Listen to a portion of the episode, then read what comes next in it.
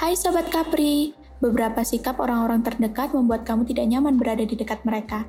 Gak ada salahnya kok kalau kamu mau menghindari mereka untuk sementara waktu, terlepas dari apakah mereka yang bersikap aneh kepadamu atau hanya kamu yang sedang sensitif. Percintaan untuk Sobat Capri Lovebird, jauh di mata namun dekat di hati. Sabar ya pejuang LDR, pasti akan ada waktunya untuk kalian saling melepas rindu. Percintaan untuk Sobat Capri yang masih single, hatimu sedang memerlukan waktu untuk dapat menerima sosok yang baru. Udah kayak punya trust issue gitu deh ke orang baru. Get well soon ya buat hatinya Sobat Capri yang lagi ambiar.